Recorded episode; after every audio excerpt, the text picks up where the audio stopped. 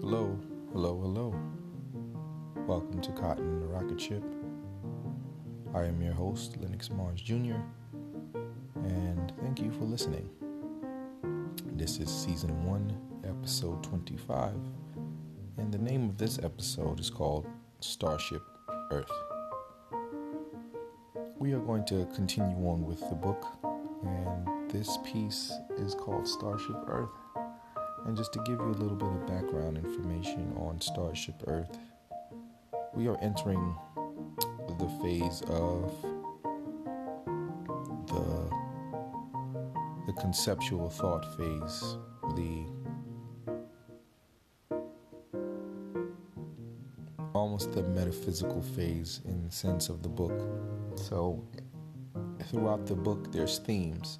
There's the biblical theme, there's the in the beginning.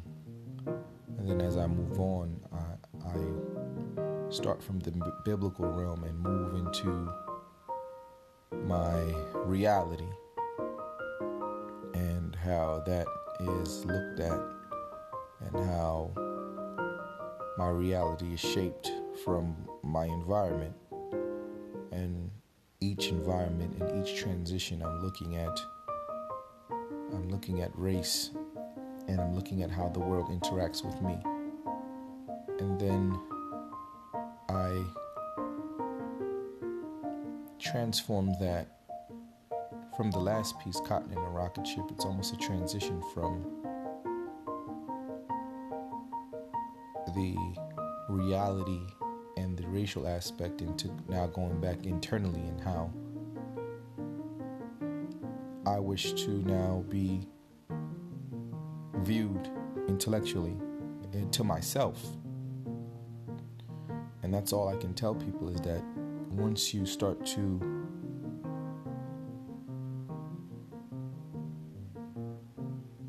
once you start to wrestle with yourself and you start to come to grips in reality with yourself, when you start to to control those inner things, those inner mechanisms inside yourself, when you can learn to control yourself, whether it's your breathing, your eating, the way you think, the way you dress, it starts to take on and shape your reality. And so that's why I start to move out of that and I'm starting to become a lot more. You'll see in, in the book and in these pieces, it's going to be a lot more conceptual, more thoughtful, more unified, because that is truly who I am.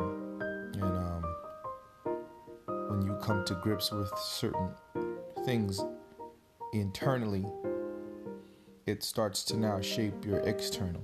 So now, before in my own previous life, I kind of felt like I was being swayed by everything that came across. I, I know in one of my pieces I said it's kind of like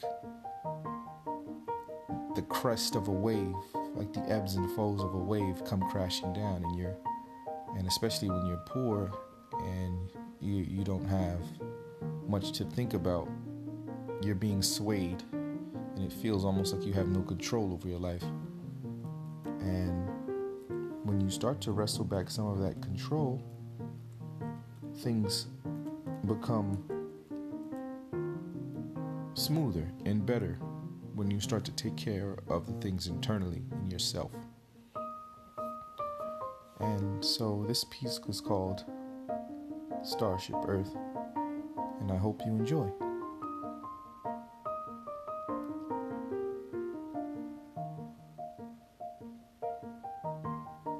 The emptiness of our mind can be cold as the vacuum of space, spiraling into the beyond. Amongst familiar faces, I'm still out of place on a living spaceship.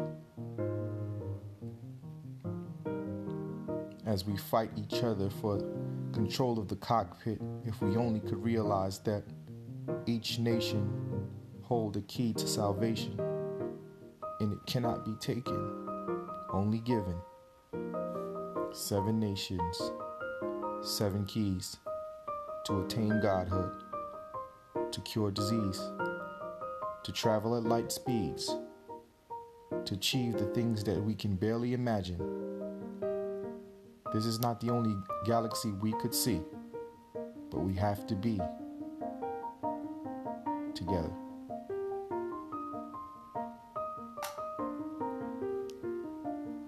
Starship Earth. So, in Starship Earth, I'm going to break down and give you what I kind of meant in, in these pieces and the way I, I uh, constructed them line by line. And in the the first line, I said the emptiness of, of our mind can be cold as the vacuum of space. So,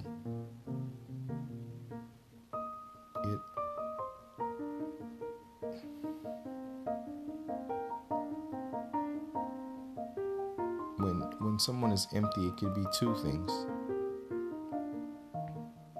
and it can be emptiness like peaceful emptiness, almost looking at a garden of some sort. Like um, when I went to Japan, they said this is. There was a shrine that we went to. It's a Shinto shrine, and it was um, very large uh, park, but it was like a historical park. But um, in that it's a shrine where people pay their respects and they kind of like they like drink this holy water and spit it out. I didn't do that, of course. But um the piece that they had was an opening. So you see a shrine with open doors and no one can enter the shrine because they say it's the the the mind of God. And so the people who constructed this wanted it to be a beautiful, ornate structure, and the doors were open, and it's a place that you can't walk through because the barriers are like 10 feet away from the doors. But you can see the doors that the doors are open beyond the barrier, and beyond the doors, there's light inside peering into the structure, and there's just an emptiness. Very beautiful sight to behold. And they and they said that this is the the mind of God. And and it was and it was a peaceful sight. And then our tour guide said if you're luckily you're lucky you can see individuals having weddings there, tradition a traditional Japanese wedding. And we did. And it was a, a young man, he was wearing I want to say he was wearing a black traditional. Um, it was almost like a kimono, but it wasn't a kimono. Like it was a men's what the men would wear when they're having a wedding, and it was a woman. She was wearing kind of like white with red, and she had a red umbrella, and she passed by as we saw it, and I was like, "This is like ideal." But um, so I wanted to say like the emptiness of a mind can be cold as the vacuum of space. So it could either be two things. It can either be emptiness as being alone or emptiness as being peaceful. But um in this stanza I wanted to illustrate that cold as the vacuum of space as being almost alone And as we go on, it says, spiraling into the beyond. Amongst familiar faces, I am still out of place. So, the vastness of our mind is is something that if you cannot control it, no one can reach you because you're just lost. You know how people say you're lost in your own thoughts. And so some people they can be around You can be in a, a, a New York City crowd, but you can still feel alone. Or you can walk amongst strangers and people who look like you or who don't look like you. But it can be a, a number of people in a New York City street and no one is communicating with one another. It's it's one of the most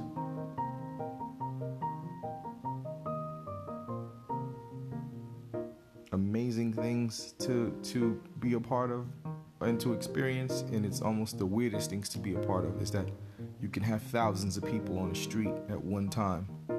Hundreds of thousands of people up and down New York City. Cabs passing buses trains you name it but no one is speaking to each other unless they know each other or they're doing some type of transaction, whether you're hailing a cab or, or purchasing an Uber or Lyft. It's just amazing. So, a lot of times in these vast urban environments and, and neighborhoods, there is no neighborly. Uh, there is nothing neighborly about it. So I go on to say, amongst familiar faces, I am still out of place living on a on a living spaceship as we fight each other for the control of the cockpit. So I go from small to large. So just thinking, I go from very small in internal sense.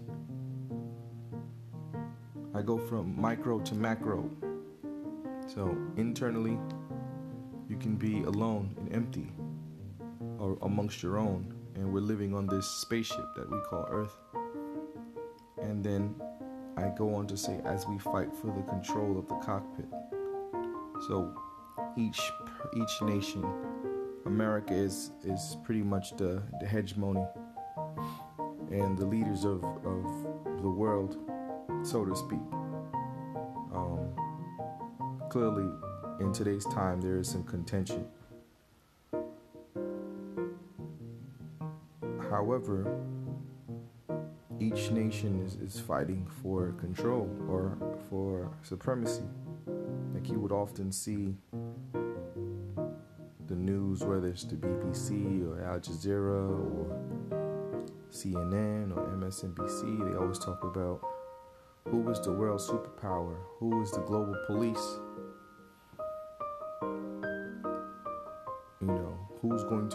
This um, this era. You know, in the past it was Great Britain, or in the the very past it probably was ancient Africa, and then it turned over to the European age of exploration, and then out of the European age, it, well, there were some other ages after the Moorish Empire. Then there's the Roman Empire. Then there's definitely there's definitely been some ebbs and flows of who had the reins. And then after that, let's just fast forward to Great Britain. After World War One and World War Two, Britain was severely tanked financially, and its its um, place was a mess. Churchill had to release the reins America then took over. And we had it ever since. America has been the world superpower ever since in those wars. But then, as you could see now, there's contention with China, and they say China will be a world superpower, if not the world superpower. We shall see. Um, but they are there and then people are saying for the 21st century, you know, moving forward after all of these powers turn over, they say Africa will be the new place. And these are just project projections that they have.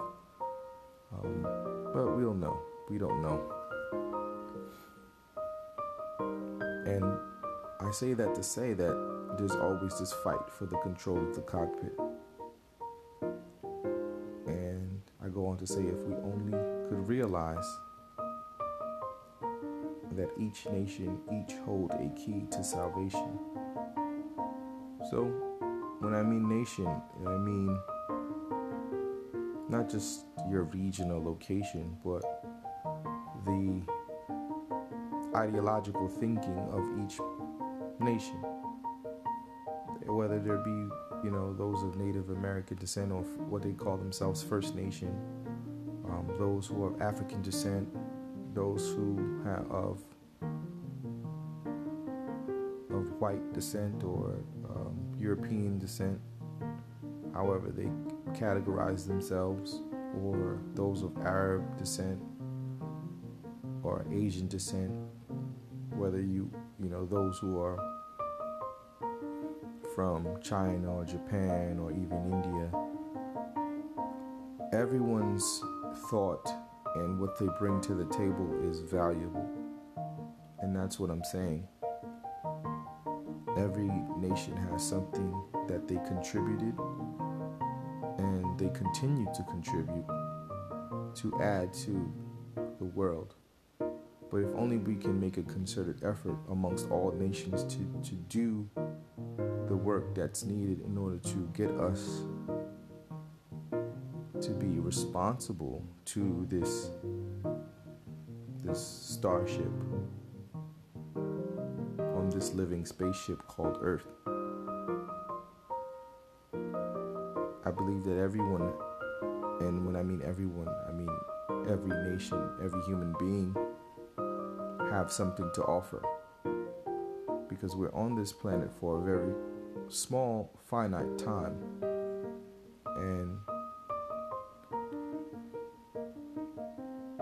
Know what a person has within them. There's a seed that's within them that can blossom into something great. So I was listening to a um, a minister. His name is uh, Leo Muhammad, and he's part of the the Nation of Islam. And he said something very interesting because I, I listen to everyone.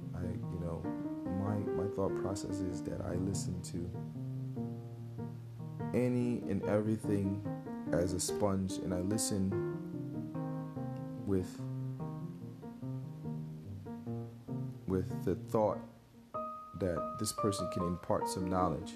Hell, I even listen to David Duke, you know, because there is something in the words, you know, whether it's vitriol, but there's something to to parse out. And one thing I believe today is that um, besides the hate, you know, because this piece is more like a lofty piece, but for me, is that I I'm willing to challenge ideas and I'm willing to listen to ideas. Um, because I just don't believe in shunning people for, for having their ideas. I don't believe in, in driving some something underground because they have a different viewpoint because then when you drive someone underground, all they do is become more dangerous. So I'm very leery of, of like cancel culture. I'm very leery of, of cancel culture or if they don't believe in, in anything they say or groupthink. It's pretty dangerous to have those this mob mentality when it comes to people and how they they think differently differently than you. Now, we can debate on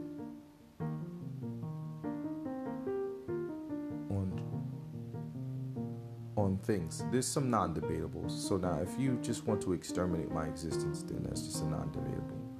But what I what I mean to say is that there's some ideas to be had. But going back to Leo Muhammad from the Nation of Islam, he said that for all the ills in the world, the in the womb of a woman is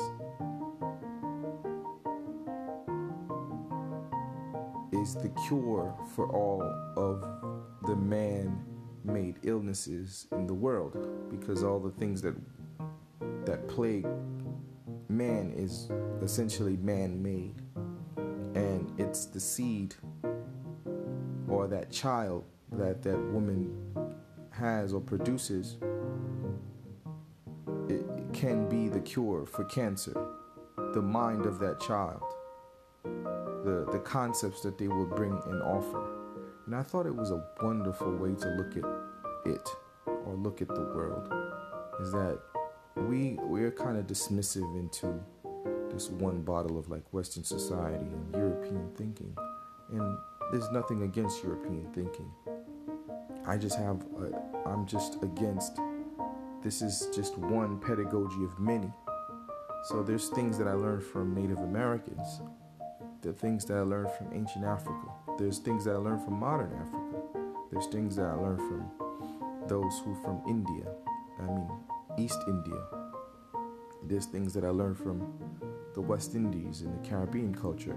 There's things that I learned from from the Asian culture, Thais, Filipinos, Hawaiians. I think you know the the world is so vast, and people, so many people think so differently and intellectually. It it's almost a sin to not have their insight and their input into what we have to offer in, in this great vastness of the world just in amongst each other. And I could, and I only go to someone to say is that if we could only realize that each nation holds a key to salvation, it cannot be taken, only given. So these things have to be presented and offered. Like I see, um, I listen to the Joe Rogan podcast a lot, and he talks about how he experiments with drugs and they experiment. I don't partake in anything that uh, changes my psyche and my chemistry. But for them to just always elaborate to say like, yeah, I took some some ayahuasca or something like that, and that's directly from those from the First Nation, those First Nation tribes, and they use ayahuasca to communicate and with the with their spirits and their and their um,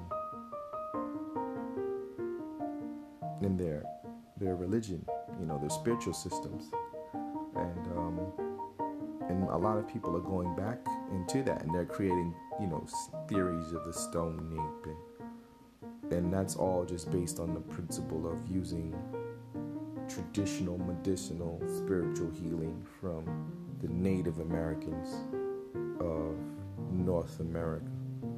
And then there's there's other traditions, you know, there's other traditions, there's other things that we kind of tend to just throw out and discard. Like um, I knew some some individuals from they were from here. They were um, those of African descent, but their uh, great great grandmother had passed them down almost a apothecary book of different medicinal herbs, and it was like leather bound and old, old writing, but just medicinal herbs, what to use, um, because these are the things that we had to use in the past because there were no hospitals for for us. So, you know what to use to bring down fever, um, how to use dandelion root these things are, um, and I see it now in herbal remedies and um, herbal healing, traditional healing. And I see people have gotten and garnered a newfound respect for for that type of knowledge because we're realizing that big pharma is, is not what it seems to be. So these things are, are given willingly by people, can use that to our benefit. And I can say only given seven nations, seven keys to attain Godhood. Now, I just say seven nations and seven keys. You know, seven is, is often a holy number. I kind of compile all the nations into seven, just seven great nations. So, because there's so many different people. Go on to say seven keys. These keys are not physical keys, but that would be cool if they were. you know, like I often it would be cool if like each nation did have like a key, like something off like the Avatar Last Airbender, like here, you know, the, Fire Nation is giving you a key, you passed, or the Earth Nation or something. That'd be cool, but the, the, the keys are conceptual. The keys are something that what I mean by keys is trust. When you trust a people, when we get to the level that we each can trust each other with giving them, for example, nuclear power. Nuclear power is something that if we trusted one another, we would be able to use it responsibly, where we can not tax the earth and use each nation could have power and generate power without ever having to to pay or buy into like formalized electricity. But the way it is now we use it for nefarious reasons. You know we can make dirty bombs or we can have nuclear scares or the meltdown in um, in Japan that that's tearing up the ocean, the Pacific Ocean, and still not being contained. Chernobyl, oh, so many different things, but um, we just don't. We're not responsible as human beings. Even now with COVID, the responsibility for the fellow man has has fallen short. You know, they said that China knew months ahead of time and they was wishing to contain it. But who knows um, what it is because we don't even trust our own government to give us uh, the right information. So this is what i mean by seven keys is that we don't trust one another with any information even if it's to the detriment of the world. You know how many innocent lives that we were lost just here on us soil if we only were responsible. How many lives were lost in, in China? They lost a lot of people. How many lo- lives were lost in Italy? People from Africa, you know. Those numbers aren't even reported now. So, this is what I mean by seven keys is, is just being able to trust each other. And then I go on to say, to attain godhood. So that's always the theme to attain this godhood or this this Christ. Um, for those who understand that Christ is, is a moniker, it's a title given. So what I mean is to attain godhood is a, a level to be to be attained. It's not something to look at as a lofty goal to say that I can never reach it. Maybe we can or we can't, but I, I think we could if we, we really make the concerted effort to. And then I go on to say to cure disease, to travel at light speeds. You know, I often read places where there's this placebo effect. The body can heal itself, or there can be one pill to cure all diseases or cure, cure multiple diseases. I think that that can happen, I think it can happen if we all were on the same page. If we have our best and brightest minds and we cultivate the next generation to want to to be able to cure disease because the way it works now is that we're all in our silos. We have the French doctors, they work in their own little pocket and they may produce somewhat of a cure. They might start where someone left off, and then we have our own American researchers. Then we have, then there's those that's in the Philippines. They get their drugs synthesized and, and ran ran through the Philippines, and they have their own process. And then you have your European doctors, and you have your Russian doctors and your Russian scientists, and you have your Asian scientists, your Chinese scientists, and they have their own labs and we're all working towards the same goal, but we're not sharing any information. We're like, yo, I want to be the first to have it. We can patent this sucker, and we're gonna get millions off this, and then we're gonna be the ones to hold it, and we're gonna be the ones in power because we're gonna watch the other ones suffer while our populace. It, it it's it's disgusting, and that's how we think. And I and you know what's so interesting is that I learned some of this from a cartoon. I was watching Superman one time, and it was Lex Luthor, and it it it almost brought me like my eyes watered the way this happened, and it wasn't a cartoon. It was I was listening to watching Superman. I forget which movie was Superman, but it was an animated cartoon. And his assistant came and she said, Lex, we found found the cure to cancer. And he said, Good. Break it up into three. He said, Break it up into three doses and keep them within the span of their life. And we're going to use this treatment. It will make millions. And she said, Got it. And I said, What? This isn't a cartoon. So we we know that and I'm sure that we have the cure for cancer. We've spent billions of dollars on cancer research cancer development. We have every October we give millions, if not billions, of dollars away to, to cancer research, and we still haven't come up with anything that is even remotely viable to a cure or anything. And it's sickening It's sickening that we, we just equate the loss of life as like a dollar amount. And I learned that from a cartoon, a Superman cartoon, of how if we even found the cure, which I know there is one, that the thought process would be to the the money is never in the cure, it's in the treatment. So break it up into three stages and, and string them along for the rest of their lives sickening.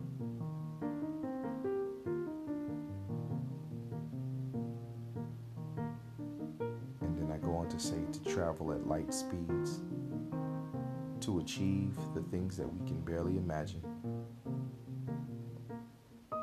This not only this is not only the galaxy we could see, but we have to be together.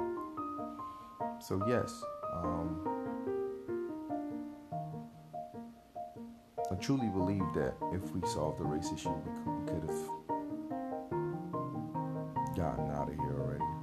could have been a lot more farther. Not to say that we wanted to leave. Maybe we wouldn't. We, maybe we wouldn't. We realize that there's nothing out there, but we wouldn't know because we've just been fighting each other down, tooth and nail for resources.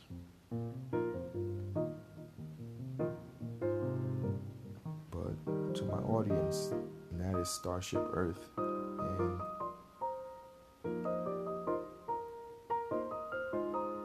These are the, the types of conceptual thoughts and conversations I, I would like, I choose to have, and I, I really do enjoy having.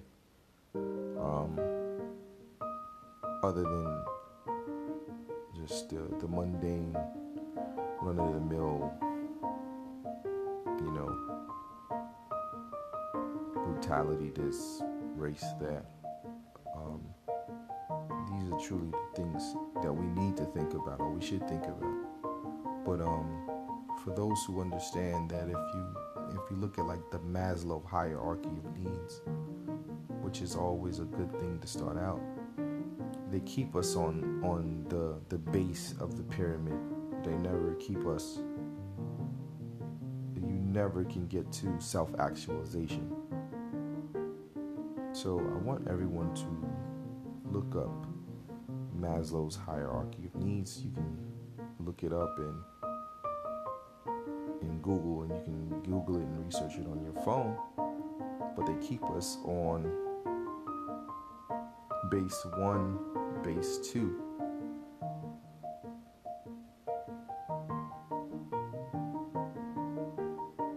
Um, you may get up to base three. So base one is the the physiological needs: it's air, water, food, shelter, clothing, and reproduction, which is like sex. So they keep us on base one. Many of us is on base one just worrying about our air, our food, our water, and shelter, and having a good place to rest our head. Many of us, in, just in the United States and across the world, keep us base one. And going on further, you know, your safety needs, your personal safety. And so a lot of times we may not think of it that way, but we look at safety needs as, and it falls into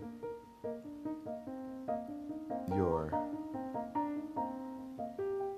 what we see play out today is something like that. Whether you see armed militiamen, it, it always goes down to safety and physiological needs that keeps us there with employment. They took our jobs or they, you know, it's an argument about immigration, it's an argument about resources. It's always about base 1 and base 2 cuz base 1 and base 2 can be interchangeable because if you don't take care of your immediate needs, which is your physiological, then your safety needs because then you can always go back down from your safety to back to resources, which is your 1 and 2 you're not employed, you need food. You can't buy food or water in this place. And so they keep you there.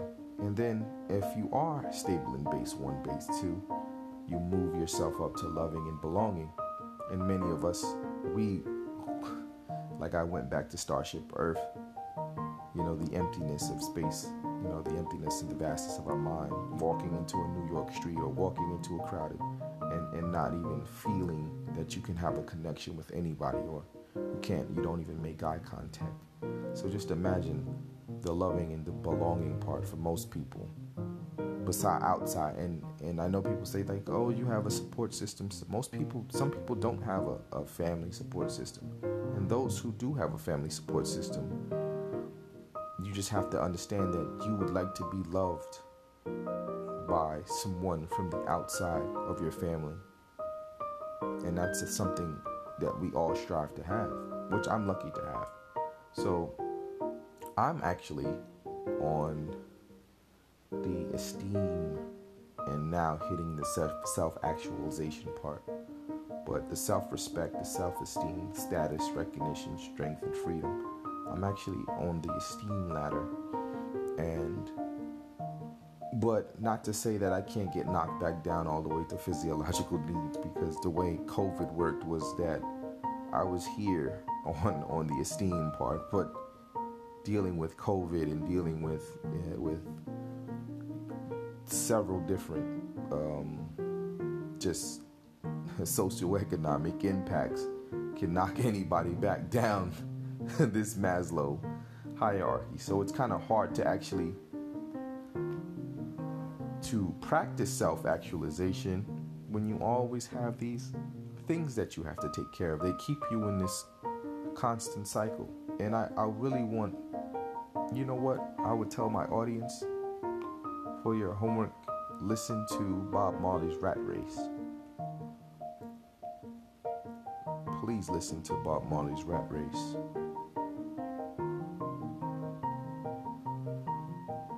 was